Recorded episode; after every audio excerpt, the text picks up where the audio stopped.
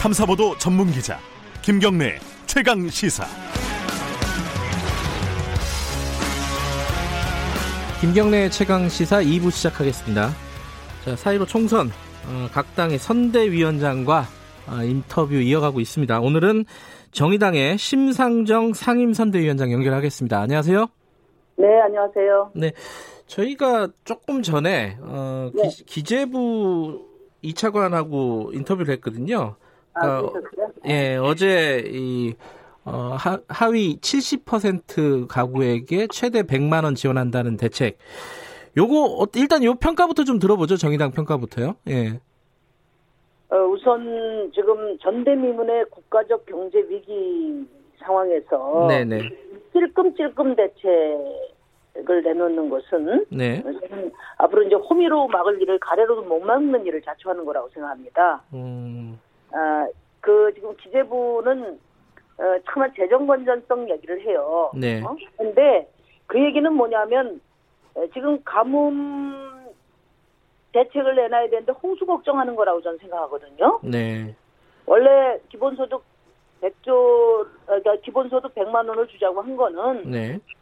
말하자면 경제 위기 긴급 방어란 말이에요. 가뭄에 땅바닥이 쩍쩍 갈라지기 전에 네. 어, 일단 물 뿌려 놓자. 네. 어? 지금 50조를 써야 나중에 500조, 1000조를 예방할 수 있다. 네. 이런 취지라고 봅니다. 그리고 어, 지금 이제 이렇게 선별 지원을 하게 되면 국민 서로 간에 불만 벌써 터져 나오죠. 네. 또 선별 지원 대상 분류에 따른 막대한 행정 비용이 들고 네. 신속하게 집행돼야 될 타이밍도 저는 놓치게 된다고 봐요. 네. 그래서 어, 정부가 어, 이번에 이런 제한적인 에, 그런 그, 그 조치를 한 것에 대해서는 매우 유감이라는 말씀드립니다. 어, 그러니까 저 그 정의당에서는 전 국민에게 100만 원 기본소득 지급하자. 어, 그 부분에서 상당히 후퇴한 부분이라서 찔끔찔끔 대책이다. 이렇게 평가를 하시는 거네요. 아, 그렇죠. 지금 이제 저 정부가 어, 바- 그 코로나 어, 방역은 굉장히 잘하고 있다고 저는 보는데요. 네. 경제 대책에 대해서는 어, 이렇게 하면 안 됩니다. 그러니까 정부 대책은 더 선제적이어야 되고 더 과감해야 되고 더 신속해야 된다고 생각해요. 음. 그런 점에서 지금 그 기본소득 얘기 나온 지가 언제입니까? 네. 그런데 그것도 어, 이런 식으로 어, 좀 제한적인 그런 어, 정책으로 귀결된 것에 대해서 네. 어, 뭐 저는 큰 걱정을 하고 있습니다. 그렇다면요, 저 미래통합당의 김종인 선대위원장 같은 경우에는 어 500조 예산 중에 한 100조 가량을 어 지급을 하자 어, 조정해서 먼저 쓰자 이거 그 그쪽에 동의하시는 건가요? 어떻습니까? 아니, 돈의 규모가 문제가 아니고요. 예. 이제 김종인 선거대책위원장의 얘기의 핵심은 네, 지금 512조 올 예산 중에 네, 20% 항목을 변경해서 쓰자는 거 아니에요? 그렇죠, 네, 예. 뭐 100조라는 규모가 문제가 아니고 네. 그러니까 어, 그것은 이제 일반 국민들에게 돌아갈 그 돈을 네, 항목 변경해서 이제 위기 대책으로 쓰자는 건데 한마디로 아랫돌 빼서 윗돌 개겠다는 거나 다름없거든요. 음, 원래 김종인 선거대책위원장이 에, 확대 재정론자고 네. 또 정부의 에, 그 역할을 강조하는 분인데 네, 어떻게 이렇게 그 재정 건전성 논리에 갇히셨는지 음, 에, 이분의 효염도 이제 좀 어, 약발이 끝나가는 게 아닌가 이런 그, 그 생각이 듭니다. 그러면 저 어, 심 위원장께서는 어떻게 해야 된다고 보시는 거예요? 지금 정부 대책이 방향이? 우선 이제 제가 그 지난번 어 대통령과 그 사당 대표 회담 때도 네. 말씀을 드렸습니다. 첫째는 어 일단은 어 이번 코로나 위기로 어 직접적인 생계 위기를 맞이하는 이런 네. 분들에 대해서는 직접적인 지원을 해야 된다.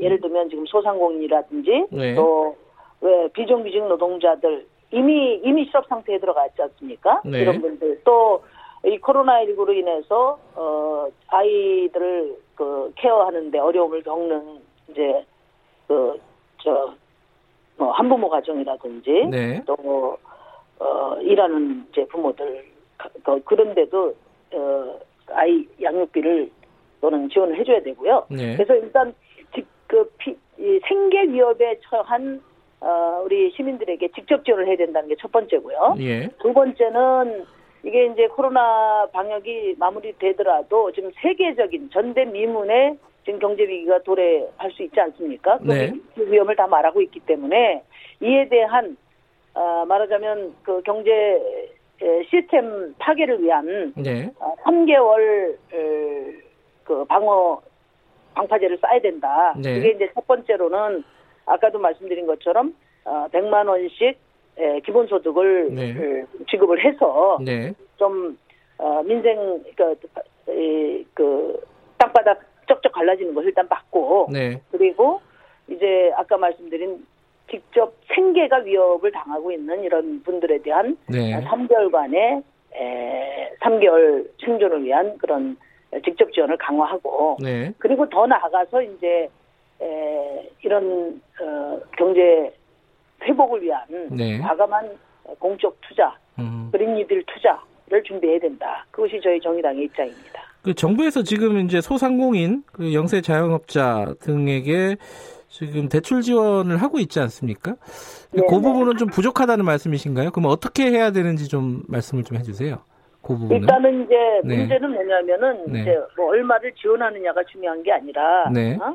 이 자영업자들이 지금 음, 폐업이 지금 속출하고 있잖아요. 네. 버틸 수 있는 한도가 어딘가, 음. 어디까지인가 이걸 생각하는 게 중요하다고 봐요. 네. 그러니까 지금 이제 소상공인 대출을 해주고 있는데 에, 지금 그 뭐 이제 그 현장에 나가 보면 음? 아우성이거든요. 네. 예전에 에, 마스크 줄설 때의 혼란이 그대로 반복되고 있습니다. 음, 그리고. 또 아쉬워서 쫓아가서 하루 종일 기다렸는데 어디가 과거에 신용 대출이 있어서 안 되고 네, 조건이 네. 까다롭다 이거예요. 그러니까 저는 일단 50조 원 정도의 규모에서 네. 5년 만기 무이자 대출로 해줘라 이번에.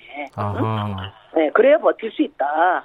찔끔찔끔 해준다고 해서 뭐 폐업을 막을 수 있는 게 아니지 않습니까? 그리고 네. 또 지금 가장 부담을 갖고 있는 게 이제 임대료 하고요. 네. 그리고 부가가치세 네. 그리고 각종 공과금입니다. 네. 이 부분에 대해서 적어도 한 3개월 정도 버틸 수 있는 긴급 지원을 하자는 거예요. 그래서 음. 임대료는 한 3개월에 한 300만 원 이내 그리고 네. 또 부가가치세 특별 감면 조치는 해야 된다고 보고요. 예. 어, 공과금도 면제해 주자 3개월 동안 음. 이렇게 과감한 조치를 해서 네. 실제로 폐업을 막아야 네. 어? 그래 그래야 이 경제 시스템이 운영이 되지 않겠느냐 음. 그런 말씀을 드리는 거죠. 임대료 같은 경우는 어, 현금 지급을 하자 이런 말씀이신 건가요? 그래서 저는 그렇게 하는 게 빠르다고 봅니다. 음. 그러니까 왜냐하면 예전에 정부가 내놓은 것이 네. 그 착한 건물주가 네. 어? 지원 대책이 있었어요. 예. 건물주가 임대료를 깎아주면은 그 네. 절반을 정부가 대주겠다. 근데 그거는 그럼 착한 건물주 못 음. 만난 임대인들은 어떡합니까? 음. 그렇기 때문에 지금 고통받고 있는 분들은 네. 임- 임대인들이기 때문에 예? 이 임대인들에 대한 직접 지원이 이루어지는 것이 좋다 이런 음. 생각. 예, 직접적이고 과감하고 선제적인 조치가 필요하다. 네, 네, 네. 예, 선거 얘기도 좀 해보겠습니다. 네. 어, 지금 현재 판세가 보니까요. 정의당이 조금 어려운 상황이 아니냐 이렇게 분석을 하는 쪽들이 있습니다. 이제 지지율이나 이게 나오는 걸 보면요. 어, 지역구도 네. 마찬가지고 뭐 비례대표는 뭐 이 여론조사에 따라서 이제 수치가 좀 많이 다르지만요. 지금 어떻게 판단하고 계세요? 지금 현재 상황을? 어, 뭐 연동형 비례제가 완전히 무력화됐기 때문에 네.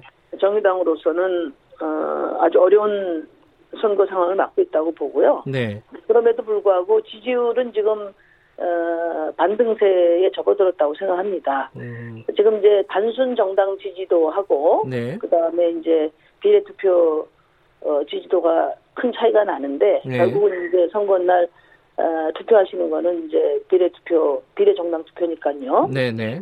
어, 그동안에 그 연합정당 문제라든지 네. 또 저희 에, 비례 후보 논란 이런 네. 것들이 이 정의당에 대한 어, 지지를 네. 망설이게 했던 요인이었다고 저희 생각합니다. 네. 비례 후보 논란과 관련해서는 정의당은 그 어떤 당보다도 높은 어, 도덕성과 철저한 검증이 이루어졌어야 되는데 예. 그 점에 대해서 여러 가지 미숙한 음, 점에 대해서는 대표로서 정말 다시 한번 사과드리고 네.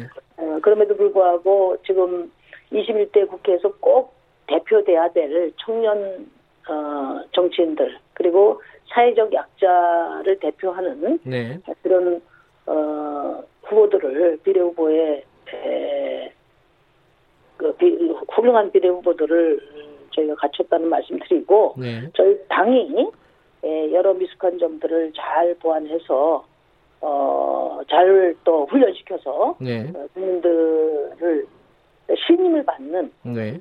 그런 정치 에, 국회의원들로 네. 정치인들 키워나가겠습니다. 예, 지금 뭐 어, 거의 뭐 전체적인 얘기를 다 말씀해 주셨는데 하나씩 네, 좀 네. 여쭤볼게요. 뭐 네. 제일 먼저요. 이 이게 이제 사실 어 연동형 비례대표제가 완전히 무력화됐다 이렇게 지금 방금 네. 말씀하셨어요. 근데 네. 이 부분이 사실 이 비례 어, 선거법 개정을 이끌어 오셨던 분 아닙니까 심상정 대표께서는. 이 상황을 예상하지 못하셨습니까? 그러니까 이제 작년 6월까지 제가 선대위원, 아, 저 정계 특위위원장을 맡았었는데요. 네, 그때는 이제 225대 75 여, 여야 4당 안을 확정한 때죠. 네, 그때까지는 그 어쨌든 선거법을 패스트트랙에 올리기만 하면 네. 응? 어, 자유한국당도 어, 테이블에 들어오지 않겠나 네. 어? 그런 좀 안이한 판단이 있었던 것 같습니다. 어, 그래서 이제 에, 이런 그 상상을 초월하는 네. 어?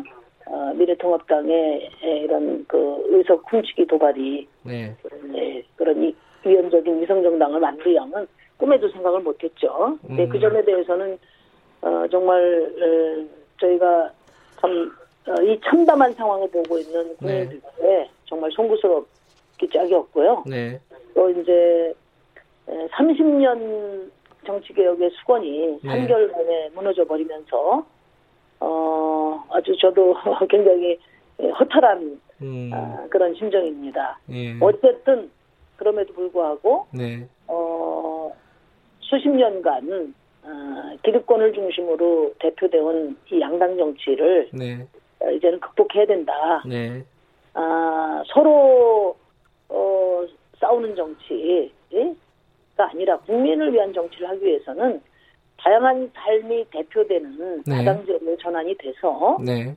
민생을 중심으로 한 협력 정치가 가능한 국회를 만들어야 되지 않냐. 이게 이제 음, 연동형 비례대표제 도입의 취지거든요. 네, 어, 그래서 결국 어, 국민을 위한 정치로 나가기 위해서는 어, 이 정치 개혁을 다시 시작해야 한다고 생각하고요. 네, 어, 그런 점에서 어, 정의당이 힘이 필요하다. 네. 그러니까 이걸 바로 잡으려면 결국은 거대 양당보다 힘이 더 커야 되는데 네, 더큰 저희 당만으로는 안 되고 어, 국민의 힘으로 바꿔내야 된다고 봅니다. 과거 박근혜 대통령 탄핵 때도 예. 어, 저희 뭐 의석이 부족했지만 정의당이 앞장서고 국민의 힘이 더해져서 결국은 어, 탄핵을 이루, 이루었던 것처럼 네, 어, 저희 정의당이 그런 사명감을 가지고 남은 기간 어, 국민의 신임을 얻기 위해서 예, 더, 더 열심히 뛰겠습니다. 예, 알겠습니다. 어, 지금 조국 전 장관 사태 관련해 가지고 청년 네. 선거 대책본부에서 반성의 뜻을 밝혔습니다. 이 부분은 대표로서는 어떻게 보십니까?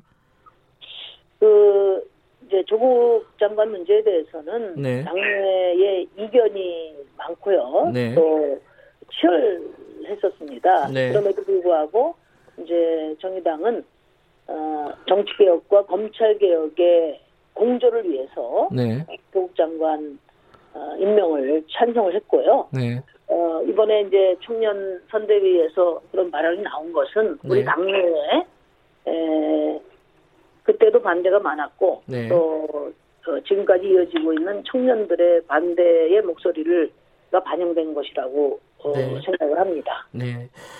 어, 지금 총선 목표 의석 이건 뭐 기본 질문으로 저희들이 여쭤봅니다. 몇 석 목표로 하고 계신가? 그 지역구도 그렇고 비례도 그렇고요.